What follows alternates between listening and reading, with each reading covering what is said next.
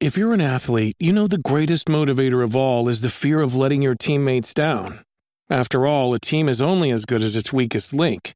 So you owe it to those wearing the same jersey as you to be your best every time you step on the field. That's why there's no vape in team. When you vape, you can expose your lungs to toxic chemicals that can damage your lungs. If you're a step behind, the team's a step behind. Brought to you by The Real Cost and the FDA.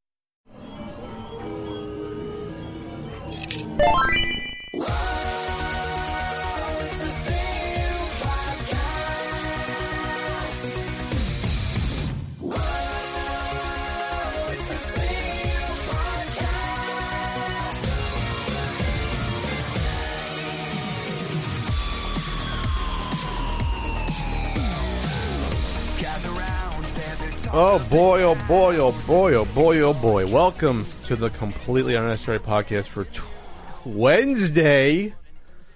That was a habit. We haven't done a non Tuesday in a while. Wednesday, May 27th, wow, 2020, alongside Ian Ferguson. I am Pat Contri. Today on the show, we'll be talking about lots of topics. Uh, Pac Man's 40th birthday passed a few days ago, four days ago. Uh, Empire Strikes Back turns 40.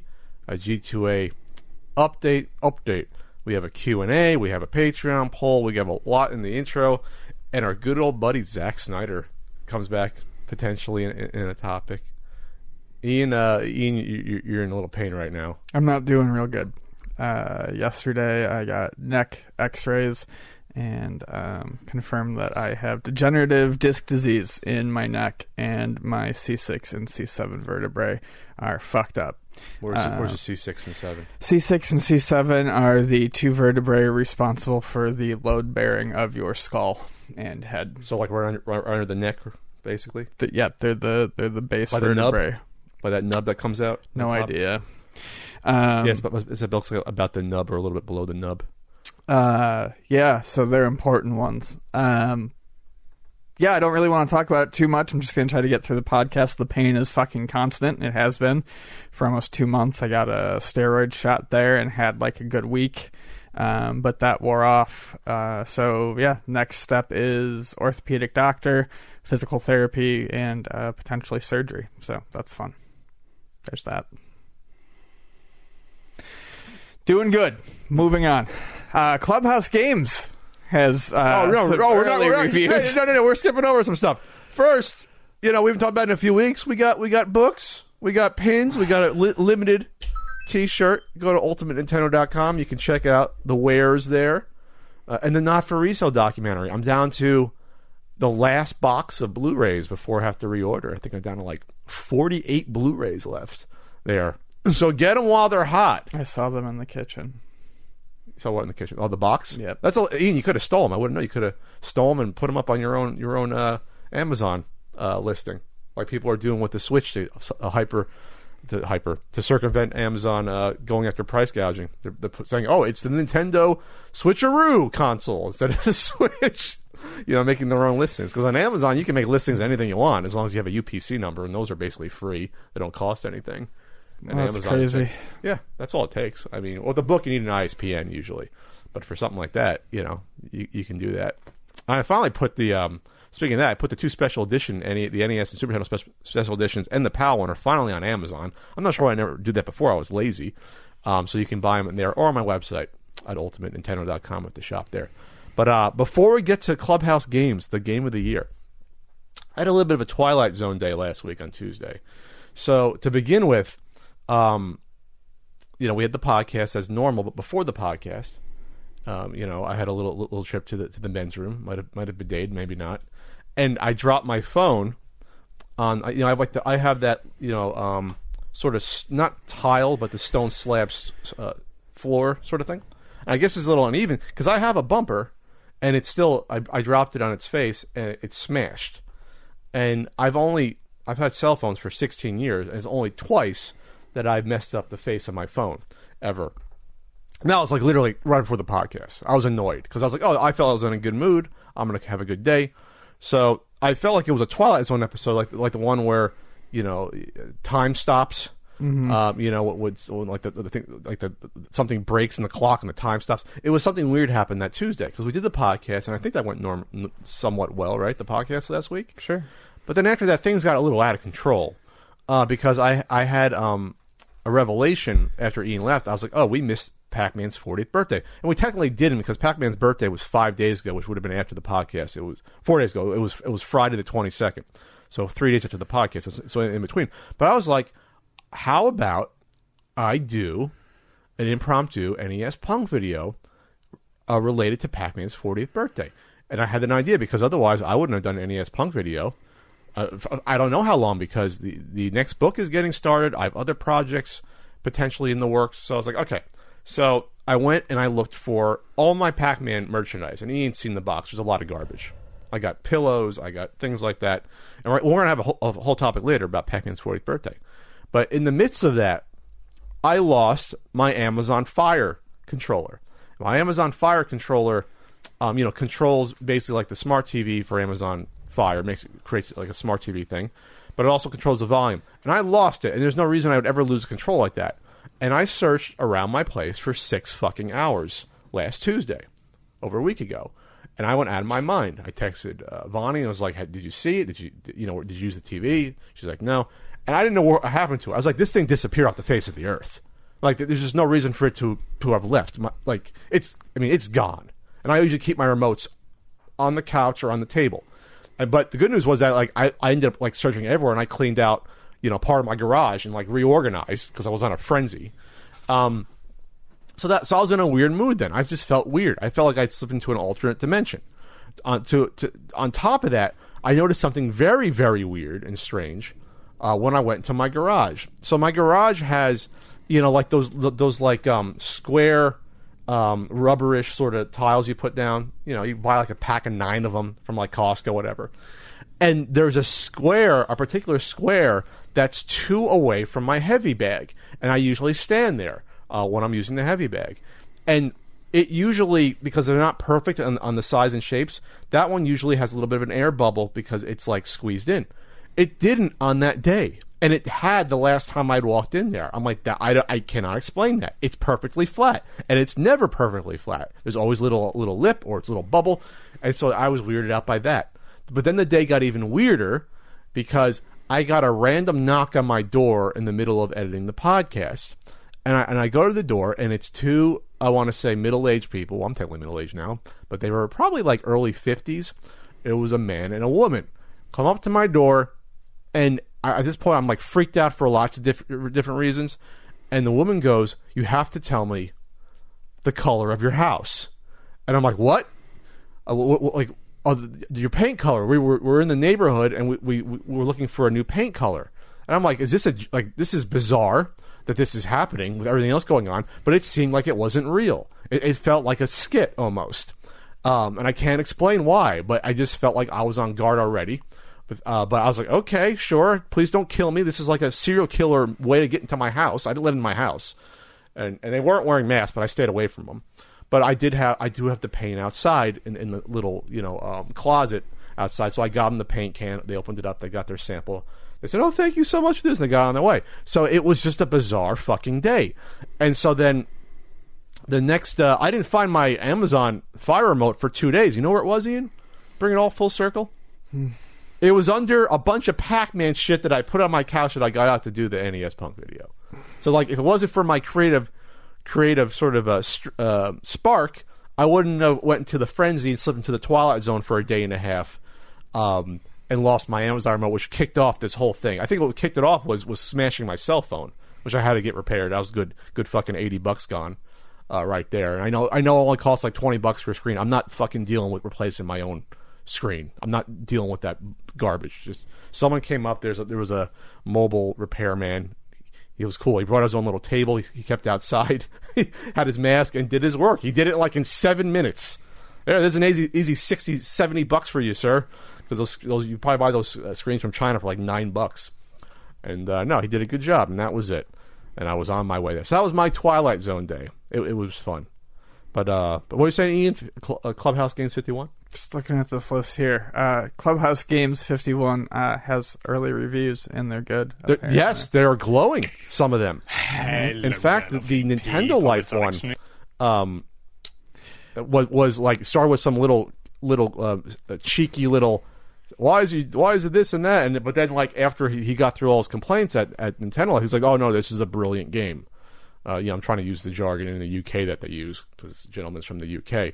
Um, but he said it's really fun. Um, it's extremely polished. Why would you not expect something that Nintendo publishes to be polished? I mean, there's nothing they published that. Is there anything that's been n- not polished that they've published the past ten years? Or can you think To of it? Mario Tennis as Aces can be. needed some updates. There are no real polish it up a stinkers, and why would terms they of be? how it looked or These the are games that have been established In terms of how it over looks. God Really? Yeah, That's kind of surprising. There's some weird things going on there. Some glitches, or just it just wasn't smoothed out Yeah, as much as just much. like some glitches and just some weird graphical things that it was strange. It was not. Who was the dev on that? Uh, it's probably Camelot. Okay, but um, no, he said it looks Actually, I don't know. he said that the even the um he said the one weird thing about it that, that stuck with me was that you can't instantly say like play again when you're in the game you have to go back out to the menu then back in. But he only says it takes like six seconds. But he said that's the one weird little thing about it where you can't you, you can't just immediately put play again. You have to say like go back and then come back in. But you can always do an update with that i would think uh, for that. So yeah there's a lot of uh, outlets that did reviews and they, they said that the the, um, the games did a good job of the um, of, of little tutorials at the beginning. Uh, he did say though they were kind of like American centric in terms of the humor. Like there's some like little kitschy humor between the little. You, you pick a little toy character, a, li- a little a little um like like board game little like a statue little piece uh, to represent you. But no, he said the tennis uh, worked great. He said the darts worked really great. Um, yeah, He's, he said the sound design he said was really good on it, and he was surprised. Like there wasn't like to him, it wasn't really like a clunker in the bunch. Obviously, you're not going to play some as much as the others, but uh, no, game of the year, Ian. I'm calling it. Calling Geoff Keighley's going to present it. Game of the year. Uh, this is going to sell. The, the, the hype. There's been a weird hype building for this game since this was announced what a couple months ago. This is going to sell several million. I think this is going to be like a killer. I think for Nintendo this year, like this is going to be hold them over during the certain uh, pandemic. I, obviously, Animal Crossing sold a ton, but this is this is going to do pretty well at forty bucks. I think so. Uh, did you did you see any of the videos or any of the reviews? Um, I watched the the video that went over all the games. That you know, it looks nice. I'll buy it. Yeah, we're gonna we're gonna we're gonna do our do our little uh, chess uh, game. We never played chess. Hounds and Hares, Chess, and uh, Revenge. Have you played Hounds and Hares before? No, I just like the name. I mean, it looks simple.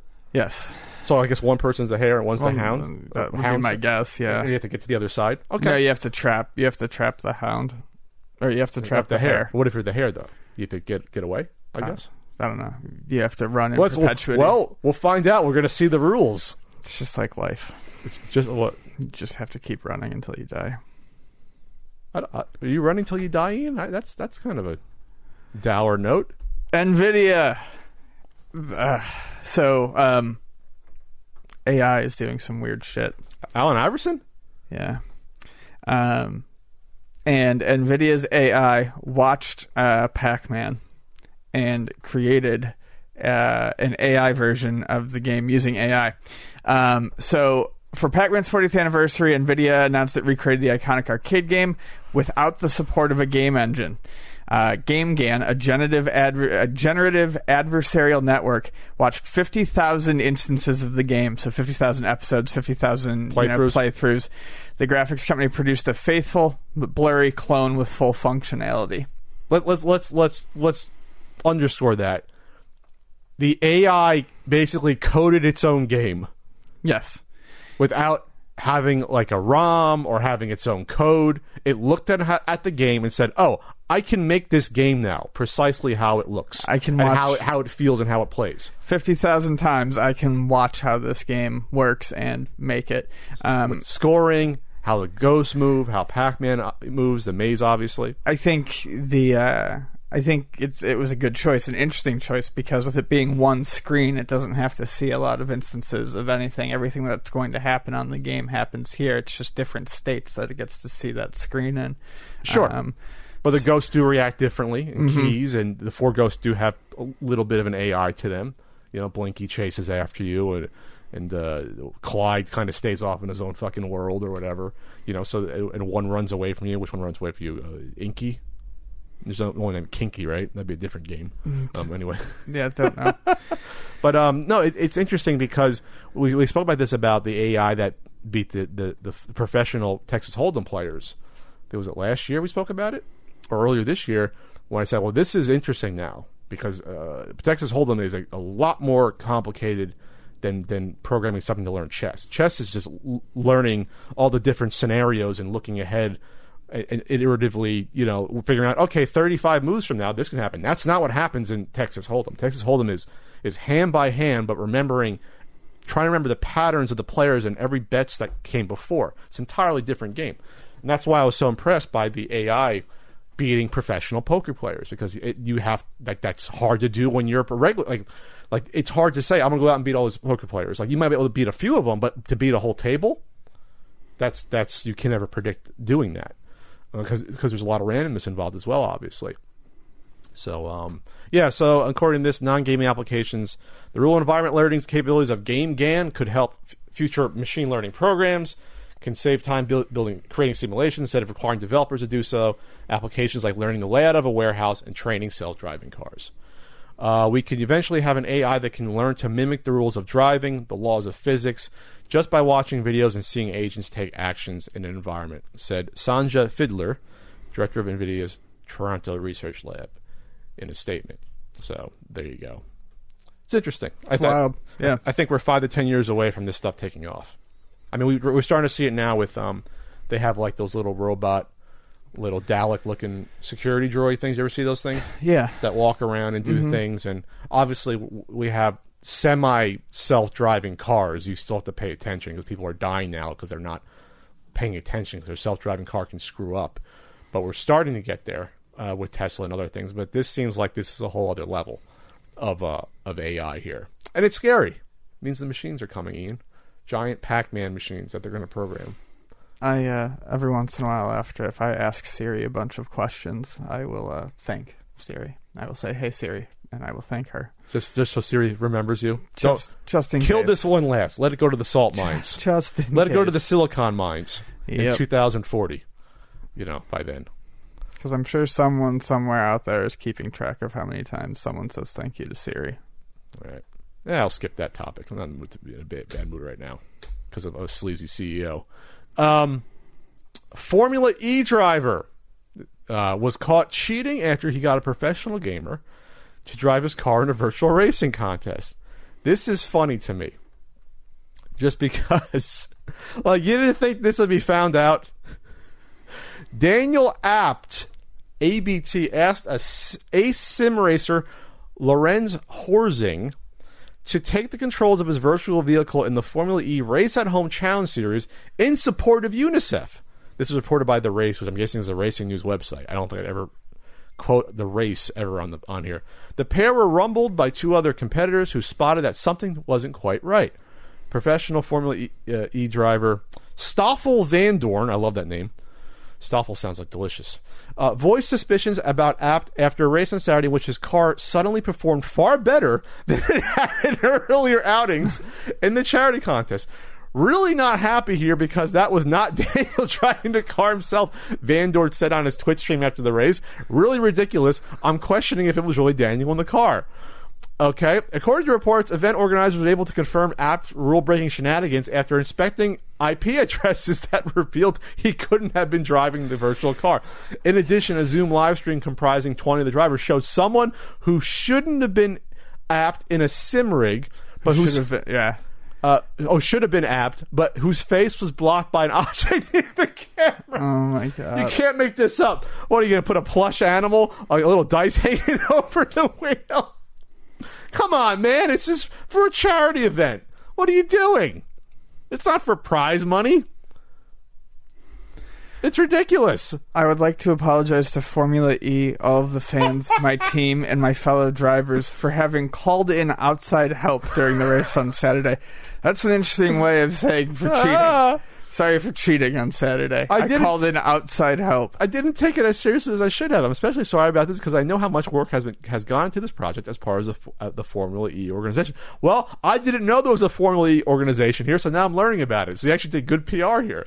Event organi- uh, organizers disqualified Hat from the contest and ordered him to donate 10,000 euros to a charitable project. For his involvement, Horzing was kicked out of the event's contest for sim racers. Why? Like, why? I don't understand. Why would you consider this? Like, no one's going to expect you to be as as good in a, a racing sim versus in real life. Like, like, why would you? uh, You think gonna get away with that? People would be like, wait a second. Uh, wait a second. This guy's getting into, you know, he's doing. D- Daniel is, doing way better than last week. Now, what's going on? like, like uh, you didn't hear about this with. Uh, oh, you heard about the guy rage quitting in the NASCAR. The guy rage quit. So it looks like this guy has been actually penalized within Formula E as well. Um, Formula E is actually a, a real race. That's a, an actual race. It's electric Formula One cars. Sure. Okay, I So- get so, that. Oh, so it's electric. Okay. So this is this is a virtual. So this is essentially it's like we were talking about with Yes. the NASCAR. It's the same. Thing. No, I get that. I just never heard of virtual Formula E. gotcha. Okay. Um, but yeah, it looks like he's been dropped from. Dropped. Uh, yeah, Audi. His uh, Audi drops him um, for using a ringer during Why virtual you- Formula E race. Daniel, what are you doing, buddy? What like what do you like? You're a professional race car driver. That's like it's so hard to get It's to that for point. fucking charity. it's a charity too. event. You're not like. I, I, it just boggles my mind. That's my new term for the past few weeks. I, I don't understand how people think they can get away with this, or why would you risk it?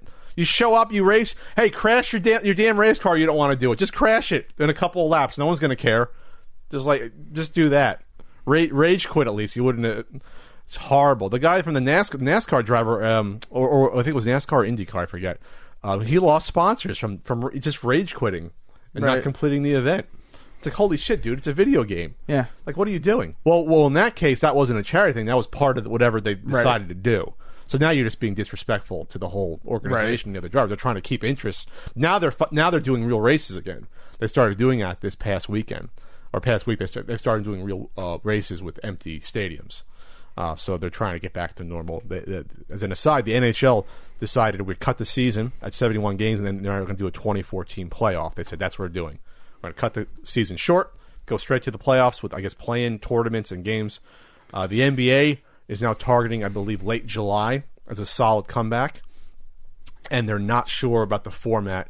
They're going to finish the season. I think they had 15 games left to play, roughly 15 or 16 games in the season. Um, my take would be to play like five warm up regular season games and then do playing games for like the you know ninth and tenth seeds to get to against seven eighth. And that's I think what some people were saying because that'd be more exciting uh, to do that. And then you go into a, maybe a shortened playoff but that means next season's going to start not start till no, probably November. But but there won't be a big layoff. They're going to go from the NBA finals to like a month later start the new season. They have to or else you know you're not going to start the new seasons up anymore. Uh, anyway that's an aside. What a wacky story that was. That was uh that was nuts uh, we we had some Samurai Shodown uh, Shodown news, Ian, that that came out, which was interesting. Yes. Um, Samurai Shodown. Uh, it has a collection coming out um, by Digital Eclipse. It's going to be uh, in the same style as um, their Street Fighter collection, uh, their SNK 40th anniversary collection. In terms of, it's going to have a huge digital museum full of um, you know documentation and stuff like that. But the exciting thing uh, about this, besides the usual thoroughness of the project, is um, Samurai Shodown 5 Perfect is being released to uh, the public for the first time. Um, so Samurai Shodown 5 itself is kind of a an interesting game. Um, I'm not sure I played five before. it has a standard release. It has a special release, which uh, fixes some issues. Um, and it was the last uh, release for the uh, Neo Geo um, very last, really? Wow. MVS system. Um, I'll look that up.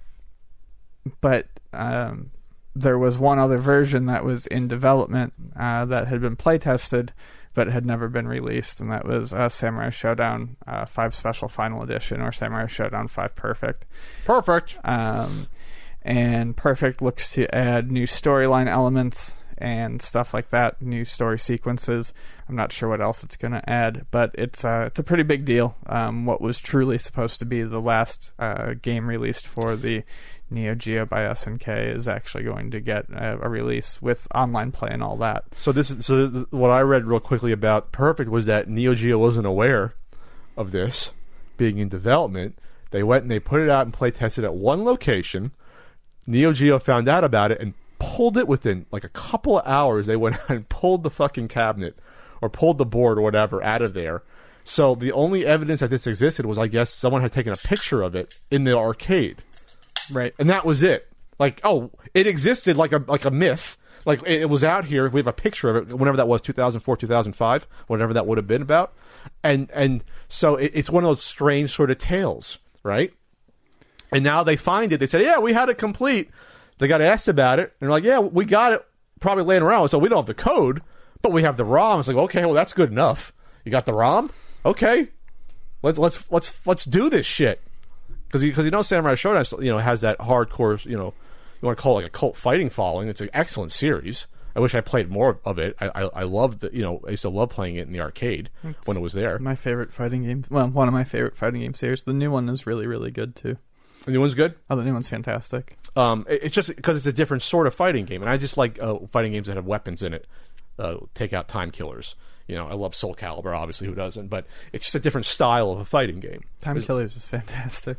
It's fantastically bad. Yes, it's it's one of those games where you had to play it, but then you're like, this is just fucking. This is the peak of bad Street Fighter clone games of the '90s. It's just the peak. I mean, I know there was wars, but it was bad. I play the Genesis version with my friend Lincoln from time to time. Is it pretty accurate? The Genesis version. You need five buttons though, because you need a fucking head button and the limb buttons. Um, yeah, I mean we use the six button pads to play. but then you can't organize it like the five, like in the arcade was. You know, the head in the in the middle. And yeah, Was, oh, but blocking was back. That's right. There wasn't a block button, but it was set up like Street Fighter. You had like a one in the middle, two's in the side. left, right, left, right, and headbutt, and then your special decap move is you just hit oh. all five of them at the same time. Was it five or three? It's five. But I can never pull off. You can do the swing. I can never pull off the finishing, cut off all their limbs at the same time as the head. You literally hit all the buttons at and it did, did the wacky. Thing. and it's just like it basically i mean the way we play the genesis version is you basically beat the shit out of someone until they go dizzy and if they go dizzy and you hit all the buttons at the right time you'll do the crazy I could never do that. I could cut the head off because you just swing it, but I could never cut the limbs off. And that was the only reason to play. i that. might be thinking just the head i know what we've done the all the limbs too but I mean, I'm anyways su- I'm, sure there's a way to do it, but in the arcade, that's what the only saving grace of that game was, if you can call it, was that. I kind of like the w- weird cartoony graphics of Time Killers, but we're going off topic anyway. So it's an interesting story because you know, eh, you know, who knows if we would this obviously would have seen the light of day, but obviously someone dug into it and was like, all right, well, now let's let's let's go, let's do it, let's let's do it. So this is going to come out. Um, when is this coming out? June 11th on uh, Epic Games Store. Then it's coming to Steam next week, and then Switch and PS4 in July. Gets a little more time to get it onto there with everything. So that's cool. time killers boards aren't nearly as expensive as i thought they'd be Is that a JAMMA board? yeah i can get a time killers board for 120 Do you have the buttons for it? i've got six buttons on my cabinet Uh oh. Uh oh. Ian's gonna go time killer. You might as well buy the side art, get the converted. yeah just How's your arcade machine doing? I haven't played your arcade machine yet. it's great i've been, just been playing a lot of mr driller I'm just waiting to get my Rolling Thunder cabinet at some point. They come up for sale. They're like usually like five, six hundred, seven hundred dollars. But being that they're uh, dedicated, technically, they're not, there's not a huge amount of them out there. But they're uh, they're nice little cabinets there. They had those they had those cone player one and player two buttons. You know the black cone buttons with the little little Oh, little mini button. uh-huh. What, what are they called? You know what I'm talking about? yeah They're like the elegant buttons for for one or two players. yeah like little red buttons on the top, like they're like tiny, like thumbnail size buttons uh, there. Um, and then you know we we always we can't stay a year away from them. Zack Snyder's Justice League cut was announced to come to HBO Max in 2021. Not Ian's Max, HBO Max. HBO Max is the new streaming service that's going to compete with Netflix and Hulu, and, and they got some heavy hitters lined up, and they're also funding Sesame Street going forward. So, so good for them to, to do that. Um, and this is going to cost reportedly thirty million dollars. So this cut was completed, and that was where this whole hullabaloo hullabaloo started back in the fall. Like Zack Snyder went on his Instagram or, or some and showed the showed the, the the film canisters saying like this is my cut of of um of Justice League, like the film cut. Like he had it done, but obviously they got to clean up some CG. They have to get actors back to to do some dubbing, which is usually like the last part of the process. Sure. Uh, there, but you're gonna it's gonna see the light of day uh, next year, and there will be some people that sign up for HBO Max just to get this. This is a coup for HBO Max because this is tons of free marketing built into this. You know, you can't. I mean, thirty million dollars to them is nothing uh, to, to to get this, and um, yeah, it's interesting because it's not like Justice League came out a long time ago. It came out three years ago. Like that's it. That was like the peak of Sure. the DCEU, and after that, it all collapsed because that underperformed after um, Batman v Superman under, underperformed, and then it's been shaky ever since. Uh, Wonder Woman did did great before that came out, um, and then Aquaman did did well, uh, but really didn't have real connections to Justice League.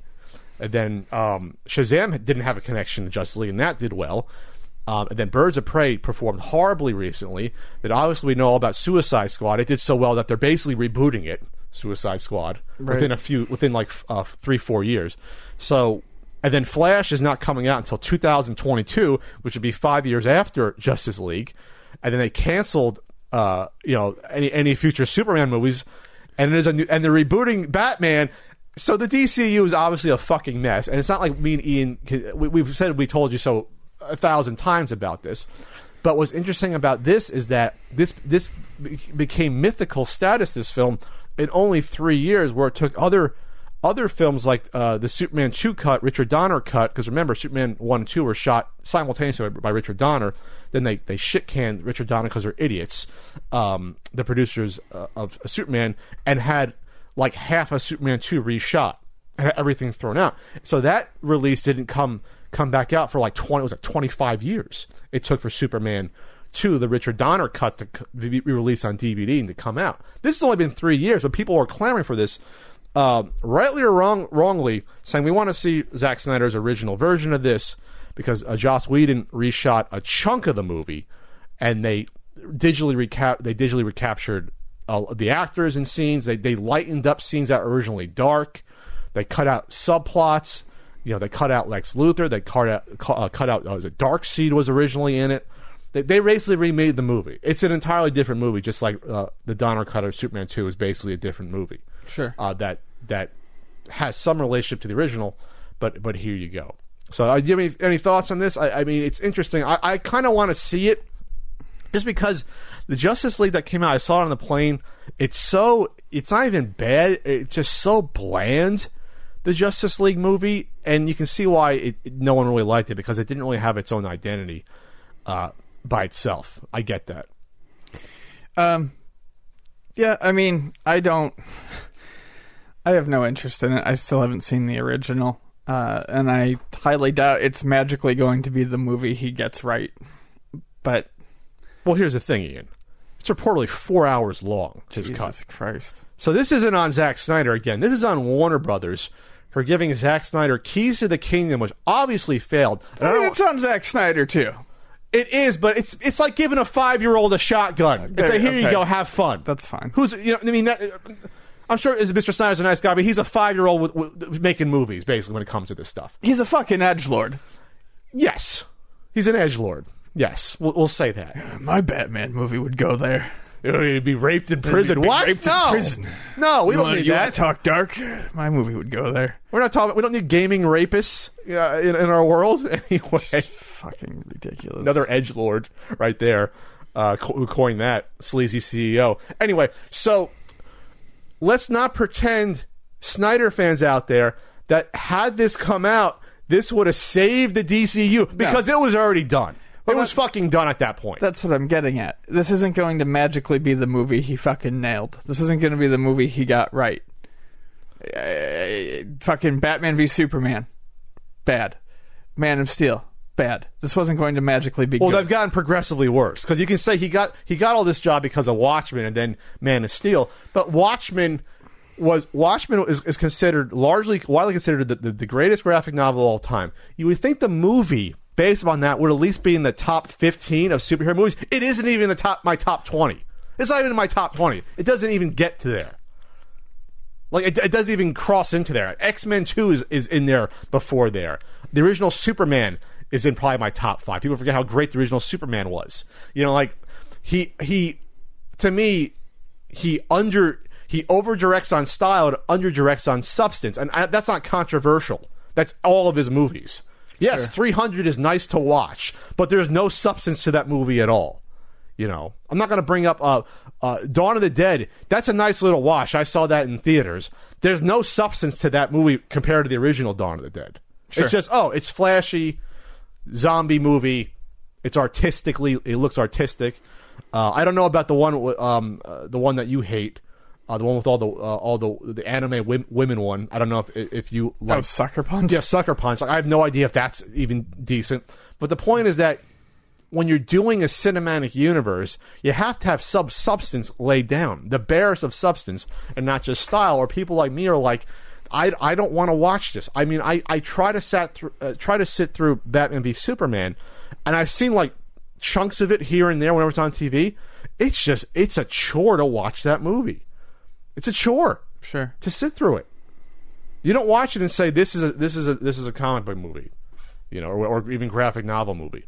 So when you give that person the keys to a, a multi-billion-dollar kingdom, and it falls flat in your face, don't think that the four-hour supercut would have saved it because it's not like they would have released a four-hour cut anyway. They wouldn't have released a three-hour cut in theaters, either. No, it would have been two hours and twenty five minutes. or two and a half. So it would have been a cut anyways. This Yes. is this is just a fucking masturbatory dream who project. who approved the budget to go and shoot a four-hour uh, movie?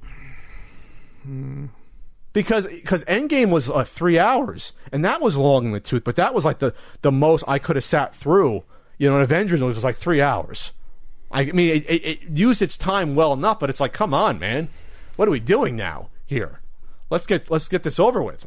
Pat's got to take a piss. He got a giant size soda here, but am I interested in watching this though? Yes, because there's like supposedly uh, Green Lanterns show up in this um, for parts of the movie, or Martian Manhunter is in this supposedly, and Darkseid's in it, and Luthor's in it because he was in Batman v Superman. So it would be nice to to see an original director's vision completed because it is a shame when that gets pulled away from them. Supposedly there's a uh, director's cut of the original Suicide Squad with David Ayers that was pulled away. That won't be any better because Suicide Squad was awful with what they had anyway. So yeah, you can maybe uh, sort of smooth out the original director's vision. It would not have set the world on fire. The Zack Snyder cut. Sure. Batman v Superman did awful with critics. It underperformed. We know that. That's why this was this this universe was taken away from him. A a, a Zack Snyder universe Wonder Woman would have been awful to watch, or or Aquaman. Oh god. Those those movies were a little more upbeat. A Zack Snyder Uh, Wonder Woman would have been brutal. Would have been terrible. Yeah. Or Flash, like Flash is like an upbeat zany character. It would have been would have been terrible to watch. So it's coming to coming to HBO Max. There you go. Not not not Ian's Max again. So anyway, well that's it with, for our, our 37 minute long intro uh, there, and uh, I didn't think we'd get that long. You ready to go for the main uh, podcast topics? If you're watching on YouTube, remember this is an audio podcast as well. Go on Podbean, Google Play, Stitcher, iTunes, search for uh, completely unnecessary podcast, or go to cupodcast.podbean.com and listen to the rest of it while Ian uh, fingers his uh, his his uh, finger handheld uh, Miss uh, was it Miss Pac-Man or Pac-Man game? It's a Pac-Man There you go. 40th anniversary Tamagotchi, which is why I'm holding it because that's our next topic. 40th birthday for Pac-Man! Woo! Oh, happy birthday, guy. May 22nd, uh, 1980. Uh, uh, also a Taurus like me, Pac-Man. Tauruses are nice. I thought you said tourist. Well, he was a Taurus at first. Puckman comes out originally by Namco. Uh, Toru Iwatani uh, developed it at Namco. They they uh, uh, put it in a few locations on May 22nd, and then uh, later they widely released it in Japan later, and it came to uh, the U.S. near the end of the year, I believe, some early December, mid December, something like that. I don't know the specific time, but somewhere near the end of the year. So it's a 1980 video game here. So Pac-Man is an interesting game because you can almost look at Pac-Man and see like this is the official launching point into the mainstream and pop culture of video games, and it started with Pac-Man. Um, by and large, you can almost divide up video games how they were looked at almost on a on a, uh creative level pre and post Pac-Man to me.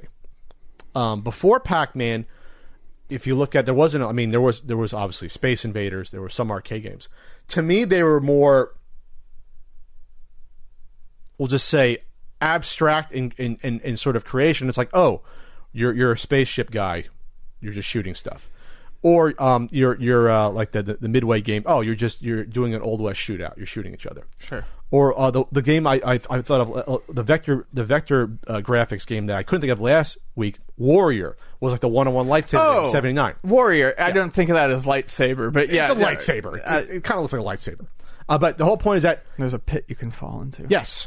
I've only played it once in my life. But these are like more like abstract what you can do in real life as a video game. You can sword fight.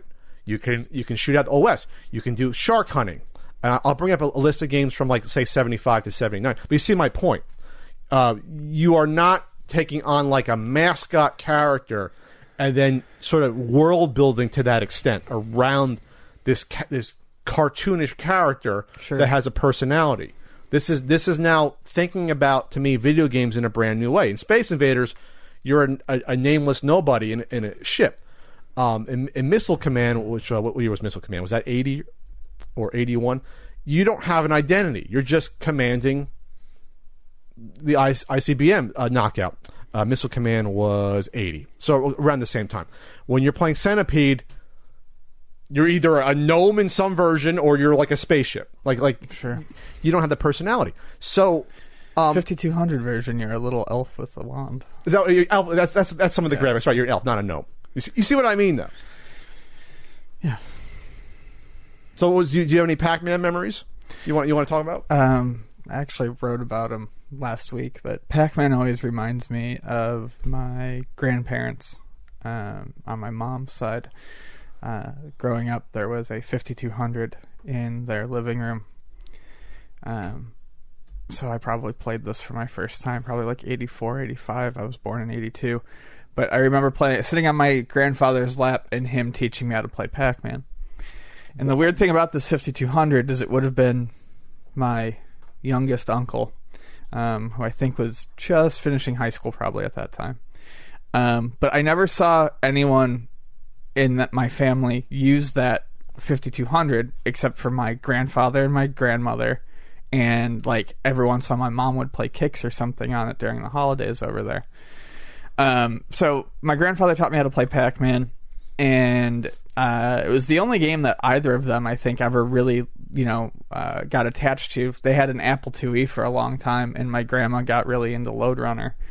Um, but yeah, Pac-Man was like the beginning and the end of video games for some people, and I think that's a, a you know a good example. It was, uh, It was, it was like the peak to them.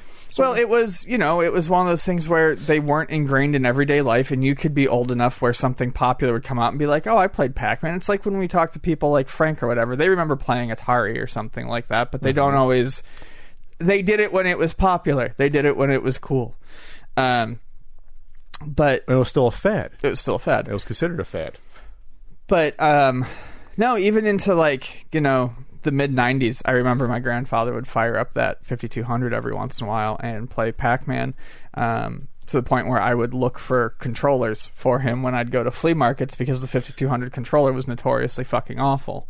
Um, my mom actually got good at taking them apart and cleaning them and putting them back together to keep them in working order for him um, and then like I said, I talked about it uh, in my writing this week, but I remember a memory that I have that's very fond of my grandmother is um, my grandfather was in the hospital for what must have been, I don't know, must have been like his baker's dozen heart attack. He had so many heart attacks. And he was in Cleveland Clinic for a couple of weeks. And I was staying with my grandmother watching the house. Um, so she could go, you know, travel, be with him, uh, do all sorts of things. So I was taking care of the mail, answering phone calls, that sort of thing. And they had Pac Man on their uh, gateway computer. It came in one of those Microsoft Arcade packages. I don't know which one. Um, and Okay. so I just I took to playing it. Um, and my grandmother played it as well. And long story short, this one kept track of scores, and I had set some some score. It was good at the time. It wasn't like competitive good, but it was good. And uh, like two months later, my mom got a random call from my grandmother, and all it was was my grandmother telling my mom to tell that punk grandkid of mine I beat his high score, and she hung up. the phone. Wow. So apparently, Throwing for two months, she was very, very intent on beating my high score, Good, good, good, good for her. and she did. So yeah, no, uh, it, yeah, I love Pac-Man. Um, I have lots of Pac-Man tchotchke. I love playing the different games. Um, I'm a huge Namco fan. Most people know that. Um, you know, and you know, Pac is kind of the Namco mascot. So I have a lot of love for Pac-Man um, in the games. But yeah, no, I absolutely immediately think of family when it comes to Pac-Man. Uh, Pac-Man. I had this book, Pac-Man. I've had this book forever. Um, this came out in '82, and it's by the editor. It's a consumer guide. And if you want to talk about how many games in the history of video games you could have produced a book like this that not just covers like strategies, it covers all the merchandise, it covers promo items, it talks about And that's from when? 82? 82. So we're talking the there's, height. a, there's a lot of yeah. I mean, there's a lot of shit out for it by that point. but you, you you have in here um culture like events out in the public that were themed around Pac-Man. You, this talks about the lawsuit with K.C. Munchkin between Philips and uh, Midway and Atari sued them. Actually, K.C. Munchkin's covered in this book. Surprisingly, they go through the game and say, "Oh, it's a it's a decent game." Well, It's kind of surprising, but it's Consumer Reports. Talks about Pac-Man Day happening at, at malls and events out there, and people dressing up in these. Oh, I hope that costume still exists. That giant furry Pac-Man costume. Terrifying. It's great. Um, so you're really talking about this is the first time you could do this with a video game, Sure. and there's not many games after this you would have the popularity to have done this with. You probably can talk about maybe f- three or four games ever, or that w- reach I'd say the cultural significance. Uh, Mario did, but the thing about Mario was it wasn't a single game that got him there. It had to be multiple games that got Mario there to get ingrained to that extent.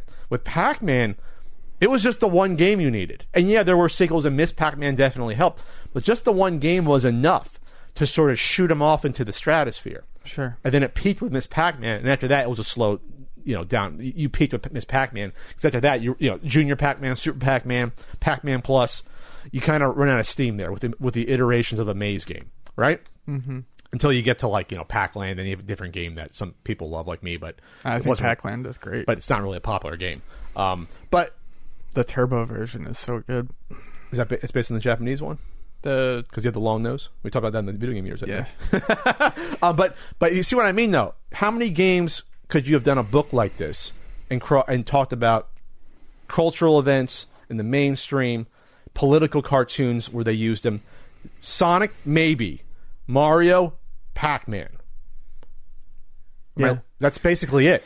I would say Sonic, Mario, Pac-Man are kind of it. I, I don't know if Sonic ever reached the heights of Pac Man in terms of being everywhere and people talking about in the news, like news, like yeah, like you know, news. Uh, then again, arcades were such on a heavy rise that they were covering arcades like a new phenomenon because they kind of were Sure. to that point. But going back to the games that the sort of like what were video games like. This is a list on uh, KLOV, which is now arcademuseum.com. I missed the original KLOV name. These are the sort of games that have, that came out like on. You talk about seventy nine. you're Talking about I don't know if they're still making Fairchild games in seventy nine, uh, but you had uh, and Intellivision wasn't really out yet until eighty, uh, mainstream. So we're talking about Atari twenty six hundred, and then what Odyssey two in seventy nine, and that's really it, really, because I don't think RCA Studio two was really selling. But you had games like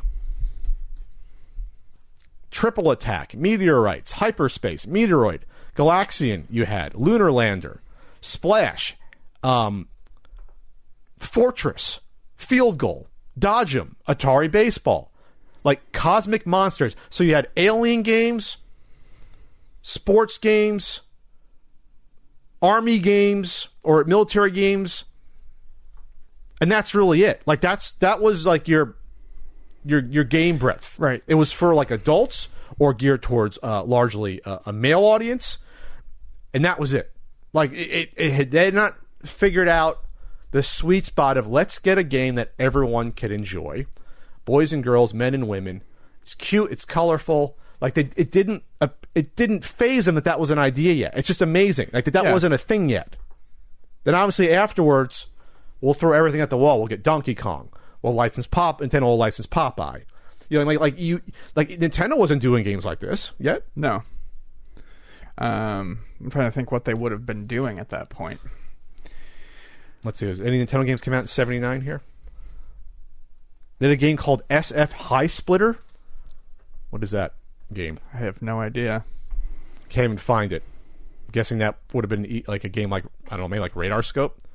Uh, they but they also they did at this time they did a game called Space Launcher, Head On N, Monkey Magic, Radar Scope, obviously Sheriff, Battle Shark, Okay, sheriff. I was thinking sheriff would have been that era. So, but that's another like wild just, West just shoot shootout. 'em, Yeah, like the midway game. Block Fever, so what is that like a, a serial thing? Computer Othello, Shooting Trainer, and then Wild Gunman Shooting Trainer, which was not the Nintendo Wild Gunman we know of. That's just that was that was probably the the the light gun one. I'm Yeah. guessing. You know, with with with live actors there. right. I, I thought that was earlier than '79, but KLOV is off on some dates because they have Puckman listed on '79 and it's not '79. Obviously, it's '80. So yeah, so that's what I mean when I talk about the the history of video games. You could divide with Pac-Man. Yes, You can if There's, you- so there's a, there's a very obvious before and after. That's what I mean, and and that's why most important video game, bar none. Sorry, Norm, I have to rub that in. Anyway, so so again, um, so this is why I think it's important. And obviously, we all love Pac-Man. They, and I love the, the resurgence of Pac-Man in the past, say, 10, 12 years with Pac-Man uh, Championship uh, Series and Battle Royale arcade game. Like, Uh, it- Pac-Man Championship Edition, the first one was the reason I bought my 360, and for the Oh, first, it really? for the first month I had my system, it was the only game I had on there was Pac-Man Championship Edition. I literally bought a 360 for that game just to play good old Pac. just to play Championship Edition. and, Um, and obviously, any any barcade you go in, uh, if you can go back into them, has has a Battle Royale machine. Oh, Battle Royale yeah. is so good. It's so good. It's quick. You play the game in a few minutes with four people. Um, you know the, the cocktail version or the awesome giant deluxe monstrosity one, which I don't know what that even would cost to buy that ten The one with the bar stools and all that shit. yeah, the one that worth But, yeah, it's got the four bar stools and the big TV. and, and, and you, all, you, you each player has his own console. Yeah. to play with. God, it's fantastic. Um, there, I also want to mention real quick uh, the popularity of Pac-Man. Um, I mean, he's popular in Japan, but he is hugely popular in the U.S. More so than I think people think. I think people think his popularity is universal. Um, but there are certainly times where I think Pac-Man is probably more popular than in uh, Japan. For instance, these Pac-Man Tamagotchis are U.S. only. They're not- Really? they're not even being released in Japan. those are somewhat new. Uh, yeah, they just came out for the 40th anniversary. So you don't think a lot of those, um, you know, uh, crappy uh, all-in-one joysticks at GameStops came out in Japan, just came out here? Like They might have, but I, I, I mean, and Pac-Man is important, but he's not, like his popularity in the U.S. You know, it's it's not it's not just an extension of Japanese popularity. In a lot of ways, he's more popular here, I would say, than he even is in Japan. I guess that I makes mean, there are products that straight up, like I said, They don't come You know, out. I mean, Tamagotchi. That's Bandai. That's a Japanese company. They make all sorts of special edition ones. They do Pokemon ones. They do Evangelion ones. They do Pac-Man ones. And you think Well- that they would be uh, available over there? There's just Well, they we- decide they don't care. we had the cartoon here. I, I, I maybe never got translation translated into Japanese, and obviously we had the hit Buckner and Garcia number one song uh, uh, there. Yeah, well, there was no video game cartoons before Pac Man, or there was no um, you you weren't doing um. Uh, hit songs Sure. before that, and obviously the amount of toys and pl- plush and PJs and again, it's all in this book, and I'll talk about this in the NES Punk video that I shot that I have to edit uh, this week. Uh, there, that it, it was a phenomenon, and it was such a phenomenon that the utter disappointment over the shitty 2600 version uh, was was one of the sparks that lit the video game crash uh, fuse. Yeah. Uh, I mean, we're talking the most popular game, one of the most popular games of all time. We'll just put out a horrible version of Absolutely miserable. miserable, and I can't believe they let that go out. I mean, obviously they wanted to probably make make dates, but like I can't believe they wouldn't think that would be a bad idea. And then they, plus they overproduced them by several million. Like They, that's they made more copies than there were Ataris sold at that point. like why would you? I mean, as we've learned They're, about, they're the anti Nintendo. as we've learned. Well, I was going to say you can learn a lot from Nintendo these days. I mean, even your most popular games don't have a one to one attach rate. Because that's because that's insane. Why would you do that? That would be insane. And then to make enough copies so that everyone who owns an Atari can have one, plus sell more systems. So you make you make them for more than a one to one attach. instead of It's- it's seeing how something instead of seeing how something will sell, even do maybe half attach rate. A, ha- a half attach rate never even happens ever. Well, but let's make sure we do that and then make more afterwards. Like, get that money now, Warner Communications. Get that money right now, and then put us out of business. Um, and then and then it was a Pac-Man on the fifty two hundred. You think they would have realized? Okay, we're kind of make up for our error because it's a lot closer to the arcade, even though it's not an arcade translation because it's wider. I love the 5200 version. I love the way it looks. you think they would have figured out that we would not have crappy analog joysticks, or at least provide a a digital joystick to play the most popular arcade game. They didn't even provide an option, Atari, for that. They didn't even say, "Well, we know this is a shitty, shitty Pac-Man controller. Here's your twenty dollar Pac-Man controller." Right. To- they didn't even do that. They let third parties try to do that, and that's why the third party 5200 controllers like the Wicos go for like 80 bucks. well, the Wico is kind of like an attachment thing. It's basically You have to attach it to it. a- yes. you use a standard. Base, you can use the You have to Wico in- controller, yes. or you can get a Wico adapter that will let you use an entire 2600 controller as well. You have to interface with a shitty digital readout of the buttons that almost no game fucking used. You know, you had to do that. Yeah. Uh, but um, see what I mean though. So We've got we've had them at work before. I, I have a few of the uh, a few of the uh, Wiko ones I, I found that um at the, at the swap meet for like fifteen bucks. I, like I saw those with like games like okay I'm grabbing these. I know they're hard to find, but you think Atari would have learned? Their, le- Atari is just like the model of never learning their lesson. Like for like 15 years. Yep. I- that's basically what happens. Anyway, so happy birthday, Pac-Man. Being 40 isn't bad. Get a few gray hairs, but you know, do some yoga. You know, eat a little healthier. We'll keep going. We'll keep it going strong. Ian, I got my first cell phone with one of those big wireless providers years and years back. I've honestly hated my monthly bill ever since, but then I discovered there's another option that could give me premium service I'm used to at a fraction of the cost. I could cut my wireless bill down to just $15 a month and save hundreds of dollars a year by switching to Mint Mobile. For anyone out there who's looking to save without sacrificing service, switching to Mint Mobile is a no-brainer. By going online only and eliminating the traditional cost of retail, Mint Mobile can pass those savings on to you. Every plan comes with unlimited nationwide talk and text plus crazy fast 4G LTE. You use your own phone with any Mint Mobile plan and keep your same phone number along with all your existing contacts. They just mail you the SIM card in the mail. You get the app, you sign up, and there you go. And if you're not 100% satisfied, Mint Mobile has you covered with their seven day money back guarantee. To get your new wireless plan for just 15 bucks a month and get your plan shipped to your door for free, go to mintmobile.com slash CU podcast. That's mintmobile.com slash CU podcast. Cut your wireless bill to just 15 bucks a month at mintmobile.com slash CU podcast. Uh, Ian, our, our favorite uh, gray market digital game seller, G2A, is back in the news. Yeah, so G2A is back in the news for um, kind of uh, putting their foot in their mouth.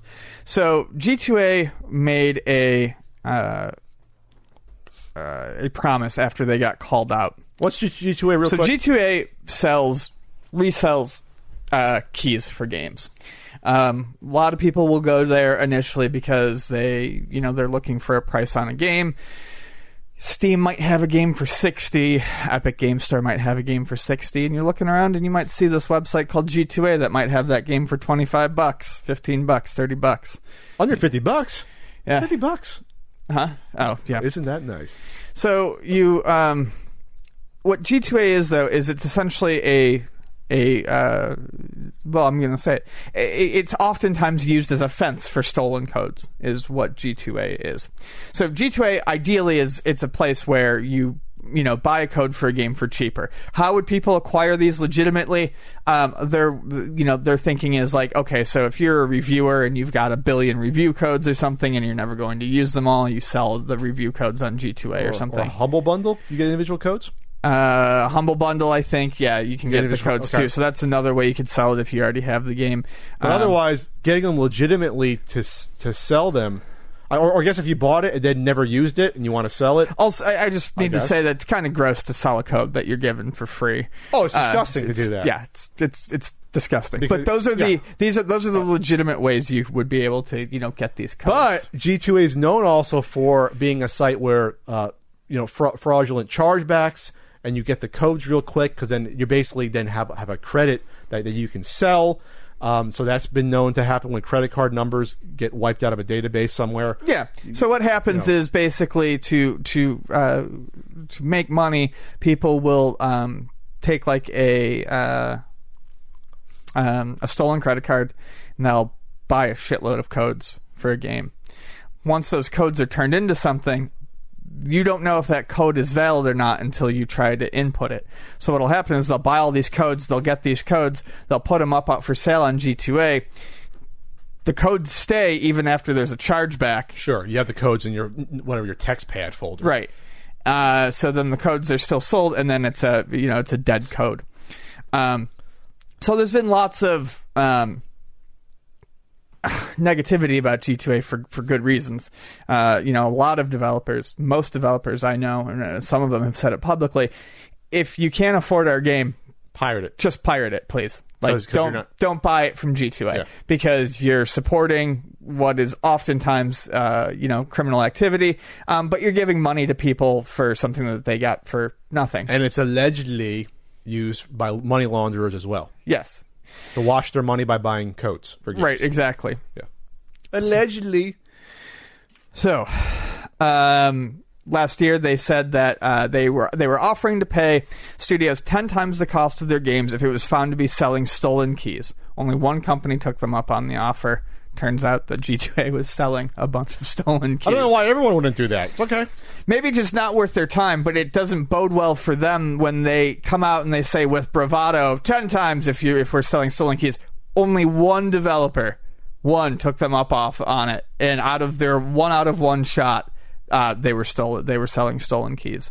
So, um, in a blog post called "Keeping Our Promise," G2A says that of the 321 keys Wube reported as having been stolen, their internal investigation revealed that 198 had been sold by G2A. There you go. As a result of that, G2A is now paying the company $39,600 or 10 times the value of any bank initiated refund costs that Factorio paid in relation to each of the 198 illegitimate keys sold via Marketplace. So, So yeah. you think that this this doesn't mean that G2A are good guys by doing this? It just shows that how if if no, it doesn't mean they're good guys at all. It, it shows that they are doing exactly what people have been saying they're doing, that they claimed. a, a smaller game. Imagine if imagine the larger companies how much fraud's going on. right. Like, Exactly. this doesn't exonerate them. This proves it. Yeah, exactly. This is not uh, exoneration. Just because you're like, okay, good, you said what you did, but yeah, you were trying to say that this does not occur. It obviously does. Clearly, it occurs. I've got to read their statement with crocodile tears here. When we launched this offer, we wanted to send a clear message to the gaming community that fraud hurts all parties. As we spell out in this blog, fraud directly hurts individuals who buy illegitimate keys. It hurts gaming developers and ultimately hurts ultimately hurts G2A because we are forced as a transaction facilitator to cover costs related to the sale. We wanted to amplify that message and capture people's attention, so pledged to compensate developers uh, ten times the value of any chargeback fees they incurred, despite the fact that we had nothing to do with with the illegal acquisition of these keys. Well, you provide the marketplace you for the illegal provide the right, to occur. exactly. You, you you have provided You're a- providing the playpen for the illegality. Um, the, the gaming uh, developer community has our solidarity and sympathies on this issue, sympathies, and want to continue building bridges. With our main point being made about the seriousness of fraud in the industry, from now on, we will compensate developers the full value of any chargeback, chargeback fees they incurred for any keys sold via G2A marketplace if they if they are able to prove they were illegitimate. I think it's important to point out now that now they will only pay back the chargeback fees. Yes. They're not doing a ten time thing. Now that they've realized that maybe Oh, they know. They know, but they yeah. just didn't know anyone would, would go through this. And then I'm, I'm surprised they actually uh, went through with their own internal investigation and came up with it. They could have said, "Oh no, there's nothing. It's fine." Right. So, so they. But imagine if like Ubisoft went to them and said, "Okay, we want a full auditing," Yep. and it was like th- several thousand keys. You Just imagine that. You know, that's why I would it would it would it would unfortunately spotlight them and let people know they exist. But uh, like you you would hope that these companies would go after them. You know, but maybe other companies have a better way of knowing when these chargebacks happens because of the credit card theft and things like that. And I don't know. It's it's just it, no, you're not endearing yourself to to the game developers and publishers. No. They And- look, they they look at you as what you're, you're thieves. and Luke Plunkett, who wrote this article for Kotaku, uh, you know, uh, says it great in its, in its in its closing. Apparently, fraud hurts G2A because we are forced as the transaction facilitator to cover costs related to the sale. Who wrote this? Why is the onus here on helping them discover their own fuck ups instead of G2A pledging to do a better job sourcing keys? How about Because you you- find a way to stop selling stolen keys? Because I can't source keys anyway. Right. Their business, and, that, and that's the thing. What, and I wanted to say this when you mentioned um, when you mentioned it being a playground. There are places, for instance, Twitter exists, uh, AOL for you know when it existed, chat rooms, all these things, all these places that you know, all these like large, um, you know, social networks illegal things can happen on them. But that's not the entirety for its existence. You there is no way to source discount keys other than doing it this way. Your entire your uh, entire company exists for this purpose because there is no ethical way to source keys. You can't go out and get these. You have no other way to get these. There- There's the two ways that you're going to get them. The one way that is halfway okay, that- that's fine, selling off your excess fucking humble bundle keys if you've already got the game. Sure. Fine. I, I mean, most people I know are fucking decent humans and just give them away because you already got them. but but that's cheap. not that wouldn't be illegal though. But that wouldn't be illegal. Yeah. But it's fucking absolutely dirty to sell off review codes that you're given and be on the pall to fucking act like, you know, there's not. but there's not enough review codes in existence to support a site That's like what I, yeah, G2A. no, exactly. And Yeah. that's what I'm getting at. The only way to truly have enough codes to, is, is Yeah. through these gray or black market means. Yeah, even calling this gray market is weird because I would love to, to if you did a full auditing of the percentages and see what it came up with. It would it be half and half, half fraudulent, or half were acquired fraudulently with chargebacks and stolen credit card numbers, and half weren't? I would love to see the percentage. If, there's a way a company like this can exist ethically, I'd love to know it because I Well- cannot think of any. well, Humble goes out and, and they they partner Well, directly. hum- yeah, but That, that's what I that's what I mean. But that that right then and there makes Humble something different. There is no way to just be a third party fence for code. You and, can't Hum- do it. and Humble curates and they and Yes. they- that's a, they have subscriptions. So Humble's really Yes. taken off to kind of be its own thing. And uh, yes, of course, obviously they're going out there and working with actual developers to get things into bundles to be cheaper. Yes, it's a, it's a win-win. Right. It's a ton of exposure. You get your name out there. They have their own store now. You know, where where it basically operates on its own. And now they do, like you said, they do their subscription thing where they offer you know free games for the monthly fee. Every month you get whatever a handful of free games. And honestly, if I played more games, it looks like it's a fairly good deal. The stuff that they put in those monthly like uh, subscription they- bundles and- look decent. They, I and mean, they they're support good games. and they support devs. They- They now are funding devs to help finish games. And they also, uh, there's also always a way to donate to charity. Humble Bundle's always done that. Humble Bundle No. is great. That's, I mean, if you want something, this is that's your best option. But no, you're not going to find uh, GTA Five there for for No, eight dollars. and you can't just You go know. and search for something and have it pop up. Like it's it's it's curated. It's based on Is- what they can offer you. Would there be a way to do this legally? Like if I went to EA or Ubisoft and said, I want 50,000 keys at this discount wholesale, the same way you can wholesale, you know, physical video games, but as you know, there's a built in cost. Obviously, it would cost them less to get me the keys. It's literally generating and giving me. Would a company be down for that? I wonder if they would. But to me, they probably wouldn't because they'd be like, well, There's no stock to move. There's nothing to produce. I don't think that they see it as something that they need to get rid of because they're going to move those games anyways. So there's enough existing stores. Right, there's enough existing stores, and people are going to when it, it's been shown when when you're not. Nintendo does it all the time. When your stuff doesn't go on sale all the time, people just buy it for regular price. They're trained, or or rarely goes on sale. Nintendo Right. does sales, but it's like the game's never new, new or even a year old. It's always like down the line. yeah, and it's always like twenty dollars off a digital code. It's never like the physical. Oh, copy. yeah. Hey, forty dollars for the sixty dollar game that's been out for. I love Nintendo products, but my God, they yeah they don't Hey. they don't ever drop the price. They keep shit. the value up, and hey, I respect that. They're like, hey, we're not going to take any less, buddies. We, we- you know, we got to keep that profit rolling in.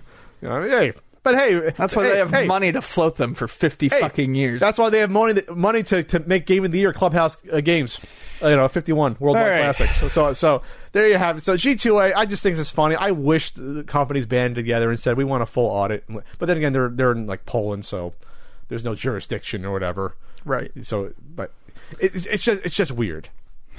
All right. All right, Moving on. One of my favorite, one of my favorite all-time movies also turned 40. Is was May 1980 the, just the year of greatness?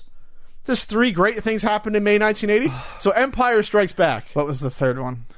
May Empire Strikes oh, Back Oh, you. Yeah. turns 40, turned 40 years old.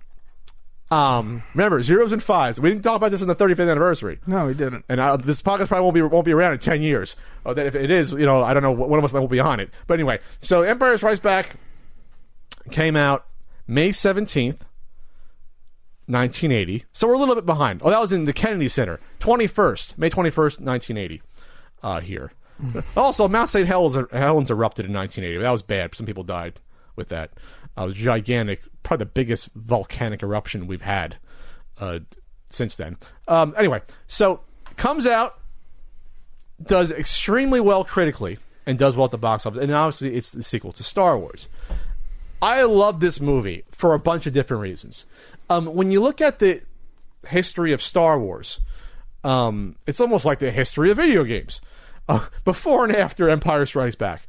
Star Wars, when that came out, yes, it was a huge cultural phenomenon. Yes, it was a hit. Yes, it, it, merchandising out the wazoo for a movie for a movie like that had never happened before. So it, the first Star Wars was, was like Pac Man in that extent, where you can divide the history of movies before and after Star Wars. You can do that with Pac Man for video games.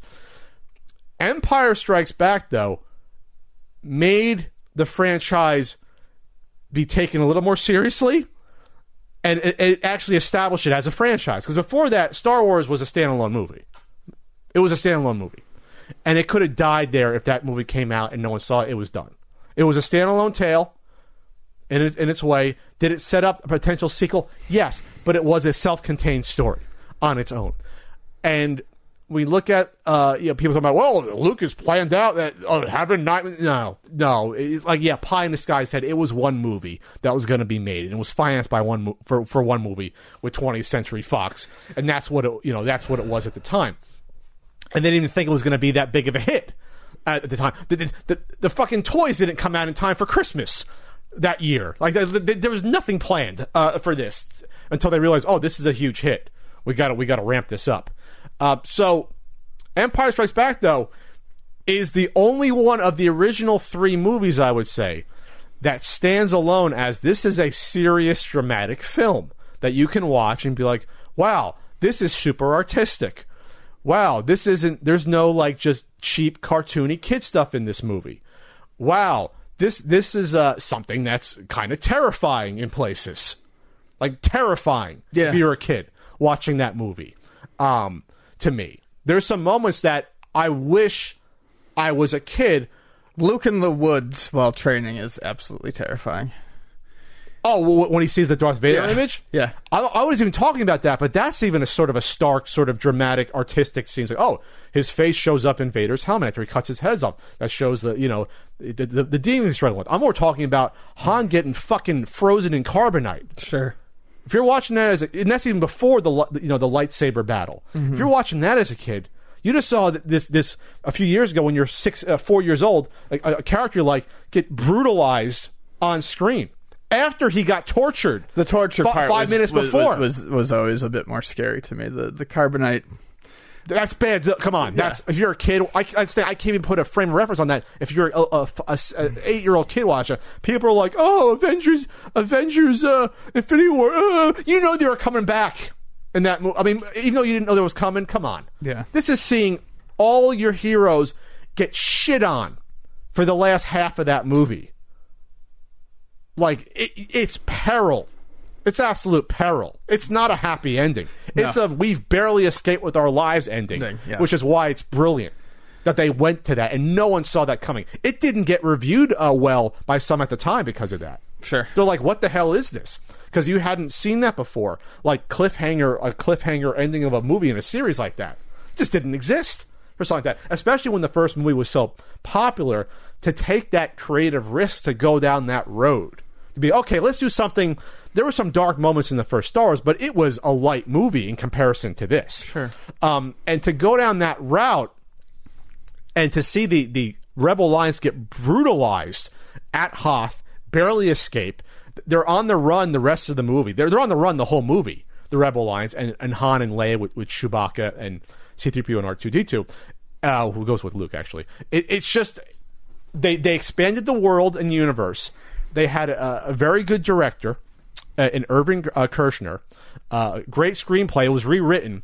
Uh, Lucas didn't like the first draft. It was rewritten. Uh, Lawrence uh, Kasdan came on. Uh, Leigh Brackett died. I think she did the first uh, draft. She died.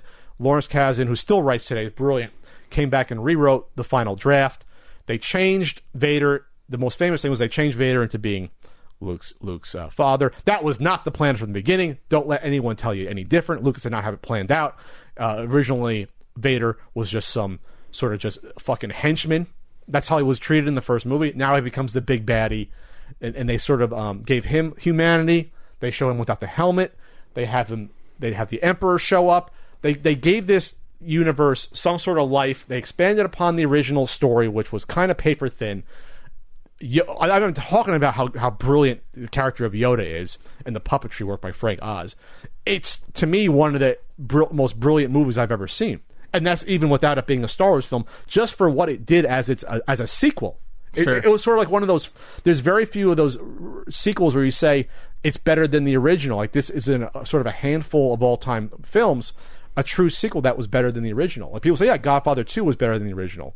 I prefer the original Godfather, but I, I can see the case for Godfather Two being a better movie. I do see that. When it comes to sequels being as good or better than the original, uh, very few movies come to mind. Uh, Aliens comes to mind, and that's largely debatable because it's an entirely different, different- story. It's Yes. different. It's, a, it's it's a different style of movie. It's a different. It, Yeah. it's, it's action horror as opposed to suspense. Um, but still, it's a sequel, so I'll let it go. And then Star Wars and yeah, Godfather too. But then, but then you start running out of steam because you say, "Oh, well, Winter Soldier is better than the first Captain America," but those are those are different tales entirely. Those are those aren't using the same character. it's- well, I would. I. I. I don't. fo- I don't. I don't. I could say that uh, my my problem is you can I don't I can't look at the Marvel movies as individual pieces or separate series. I don't look at Iron Man and then Captain America and then Thor. They're all But just they don't continue the story. Right. That's what I mean. Like it's okay. Iron Man one and two are not really related. Like Sure. it's the same thing with comic books. Like you read a comic, you throw it out. The next month's a new issue. That's what I mean. Like eh, it- the same way that Alien Aliens is a different tale with the same one main character. Right. All I'm really saying though is I, I consider the Marvel movies to all be part of one series, not necessarily a bunch of individual series. Because Yes. as time and time went on, they all be that, that's but what they're they not. became. But to me, they're not true sequels. If Sure. that makes sense. The Avengers movies are not true sequels to each enough. other.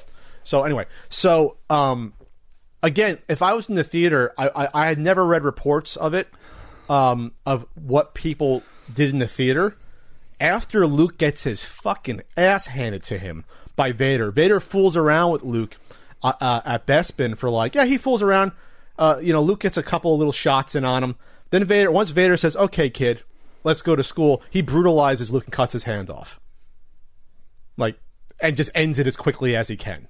Uh, then, and then Luke is just like, "All right, I'm fucked." And I would, I would have loved to s- be in the theater and see that because no one is expecting that to happen. Everyone's expecting Luke to, to kill Vader sure. if you're watching that. Then you see the tables turn.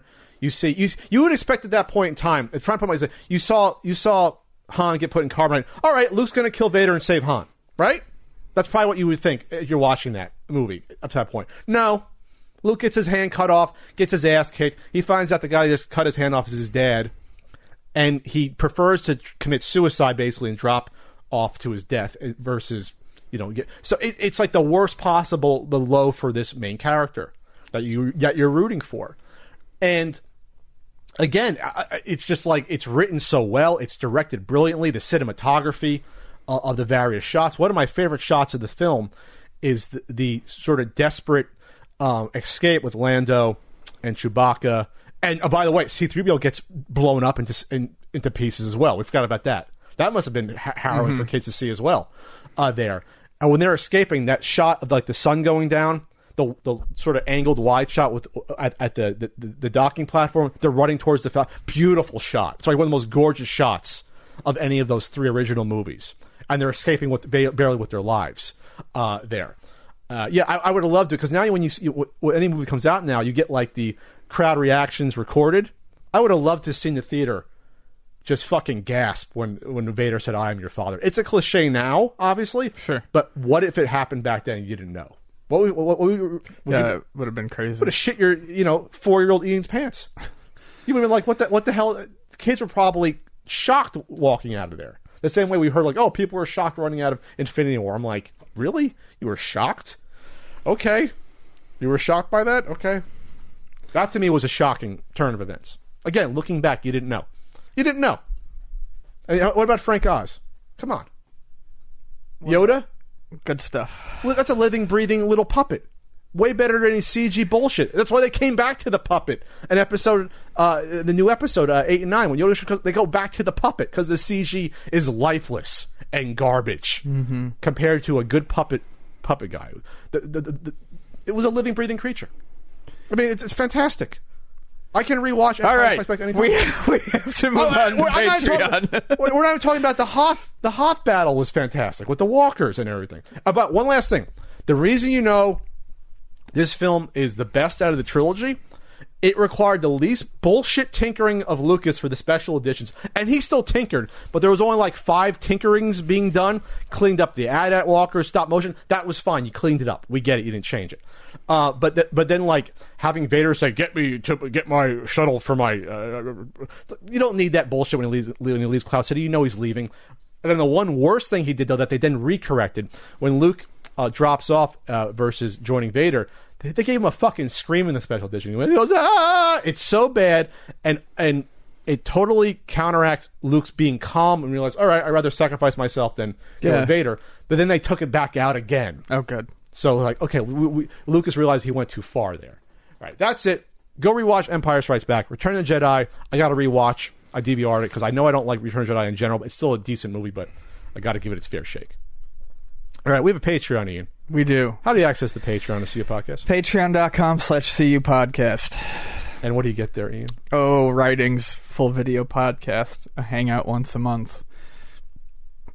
All right. we have Patreon poll in third place. Will the value of complete and box NES games be different now? Have, the, have they used plastic cases? 20%. In second place, what were your favorite books, books or book series growing up or recently? 36%. In the first place, Ian, will we see a boom slash revival of physical stores when things return to normal? Um, I don't think we'll see a boom revival of physical stores quite the way people might think or are hoping, um, for a couple of reasons. Um, and this is not to say that people aren't going to be happy to go back to their physical stores, their mom and pop shops, and things like that. But I don't think you're going to see people rushing out.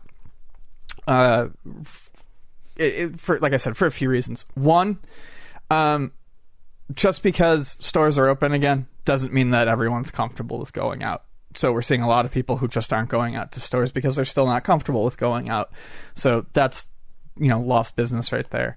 Um, two, people just don't know necessarily that things are open again. We've been doing this for so long that people aren't really aware of what's open. So that kind of goes with the first one and the second one. It's That'll depend upon your state, though, right? Uh, Some states are Sure, but I, I like I said, it, what state you're in doesn't it doesn't uh, affect you know the fact that people are just uneasy about going yes, out. Yes, that doesn't change. Um, and then the other one is uh, well, unless you're in some states and going on fucking going to a lake with having a thousand people oh crowding God, each the other. lakes of the Ozarks. Um, but the big one is, uh, as a society, we have been moving more and more to online shopping as time has gone on. Um, that's not going to magically revert after two months of staying inside. In fact, I think a lot of people have just realized that um, shopping online is is easy. Uh, and as you know, uh, you know, places start doing you know multiple drop offs. You know, there's all sorts of ways to get something delivered: two day delivery, you know, one day delivery, uh, contactless delivery. You know, with shit like that. I I don't think you know a lot of people are going to to stick with that. Um, so yeah, we are seeing business come back. I mean, Luna's been open for walk-ins since Thursday.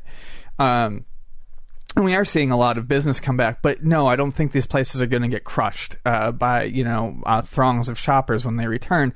People have people have adjusted. I think uh, it'll depend on what you're selling, obviously. Sure. In general, though, when when I, I go to the UPS store, I don't go out at all. I mean, I didn't do it that much before. So the gym, I go I go to the UPS store once a week, and I go to buy food once a week. When I go to the UPS store to drop off certain Blu-rays or, or things like that, um, now it's a wall of returns. It, it was never like that before. It's a wall of boxes because people because you go to the UPS store, Amazon has a sweet deal. I mean, or, or UPS does. You don't have to rebox crap you buy on Amazon. You go here. Here's my dirty shirt I wore once, and they rebox it. They have a service that that reboxes it at the UPS store. Your crap, and sends it back. really, that's crazy. Yes, it's literally, hey, scan my code, my return code. So it's encour- that's the, the the easy returns encourages more online shopping because before it was a pain. If you bought a shirt, I never buy clothes online because you want to try it on. Now, if I bought through Amazon, I could try on a pair of jeans, and be like, oh, this don't fit, and just bring them back. So it, it's like that extra level of comfort with buying online, which was not there before. And you you would say, why why couldn't you buy things online before? Yeah, you could, but again, for stuff like clothes, shoes, there are certain things you're not comfortable buying online, and I think you'll never get rid of retail stores for certain things like that. They will always exist. Housewares. You're not going to go. You're not going to buy fucking dishes online. I don't think ever, like because it might be hard to, to get it there in one piece. But there's certain things you're not going to buy uh, online ever. I, you're always going to have food stores. People, there's always be some people who will not be comfortable buying uh, food to get delivered online. Yes. that that's one thing. I- And plus the windows, you could never, since everyone needs food, you could never have, I think, a service to to deliver to every single food shopper online. That to me would be insane. You wouldn't be able that. to. It would just be too nuts to do that. Um, I think it'll happen slowly where people get used to this again. Uh, I think I think there'll be some parts, and it'll depend upon your region, where some people will feel um, a connection or um, some some sort of loyalty to their stores to go and back to those individual stores that they like. Because hey, we know you went through a tough time. You're local business. I'm gonna go go be a patron of your business again. For restaurants and things like that, I don't know um, to that extent because restaurants will probably be one of the most dangerous places in, in terms of spreading these sort of Restaurants is going to be difficult. It's going to be a little tougher. I'm not going back to the Chinese buffet anytime soon. and I love the Chinese buffet. Like, that'll be the last place to reopen. Will be a buffet. You know what I mean? Like until we get a combination of uh, vaccines for everyone, and, and and I know we're in human trials already in a couple of different places, but that doesn't mean the vaccine's coming anytime soon. The, the- the earliest would be probably ended this year if they fast track. I think. I think it would probably be next year sometime. We need a combination of obviously a vaccine, and we line up everyone. We we, we put it in you, and if not, I don't know. We stamp you and say you can't go out. I don't know. Vaccine for everyone, or at least a treatment that it could be like the flu, where oh, you take Tamiflu, Right. You'll be fine. And I think Yeah, that I think that'll happen treatment is would be yeah, At least a treatment where hey, I, I if you get it, you're you're not going to die, or else the percentages fall to the flu, where it's like one out of ten thousand will die instead of one out of you know like a hundred will die. Like we get to that point, I think people will be more inclined to go out and experience things again. I think that's that weird combination of either a vaccine, definitely a vaccine would be great, obviously, and and, the, and uh, unfortunately the early the early studies at least at least with um, monkeys is that you do not get reinfected once you have the uh, antibodies. That's the early early good news about this, but it still has to. We have to know that for sure with humans. But that's at least the one silver lining was is that you get it once, like chicken pox, and you're done. right. Not like the flu where you can get it year after year. Because if that happened with this, holy shit, we go through this every year. Yeah. Different vaccines. So you hope it's like that. And it doesn't mutate enough that, like different flu strains, where yeah, you, you get a flu shot, you can still get it, or maybe more milder symptoms. Either way, you know, we're, we're working faster on a vaccine than in the history of mankind of anything before, obviously. So it'll be that. I, I think. I think. Hopefully, in six months from now, knocking on wood, we'll be in a lot better spot. But who knows? Sure. So. Uh, no, no, sorry. It's all right. You want to do that last topic, or you, you set the? I gotta go.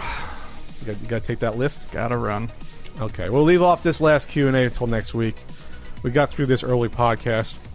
Um, we'll be back to Tuesday next week here. stomachs are rumbling. Oh, wow, wow. I still got an hour and a half till I can eat here. Um, yeah, I hope you're all safe and well out there. I got an NES Punk video in the works. I also have a Flea Market Madness. I, I, have, I have not been editing the past couple weeks there. And the N64 writing team is just about together. I got my own Avengers team. Assembled. They're assembled. About it's actually a, it's a dirty dozen. There's a dozen of us right now. we, we increased the team load, so less less reviews from each. So uh, so Christina does have to do like hundred reviews again. That's good. Jesus, right? I don't, I don't have to do eighty. I think I think I think twenty is a good number for me. Twenty. I'm going to start with Wave Race. I like Wave Race. That'll be an easy one to review. It's not too deep. It's a great game. Um, and then I'll work work my way around from there. So anyway, that's Ian Ferguson already packing up. I'm Pat Contri. We'll see you in a week. Oh, and watch the watch the uh, watch the uh, YouTube premiere of the intros we do now. If you're listening to this, uh, the audio people, you're listening to this, we do the YouTube premieres. You can come in the chat, can have fun, and see us ramble for a half hour live. Not oh, semi live, almost live. All right, bye.